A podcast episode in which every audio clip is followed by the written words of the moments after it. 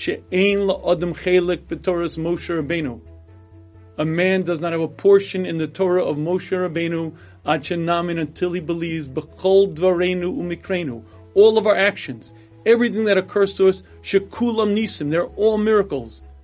Ein teva uminhago shel olam. There's nothing called nature. There's nothing that just occurs. A person doesn't have a portion in Moshe Rabbeinu's Torah until he recognizes that everything that occurs to us, everything that we're engaged in is miraculous. There is no nature. There is no just things occurring. It's all miracles. It's all Hashem's involvement. There's no teva and minaga olam.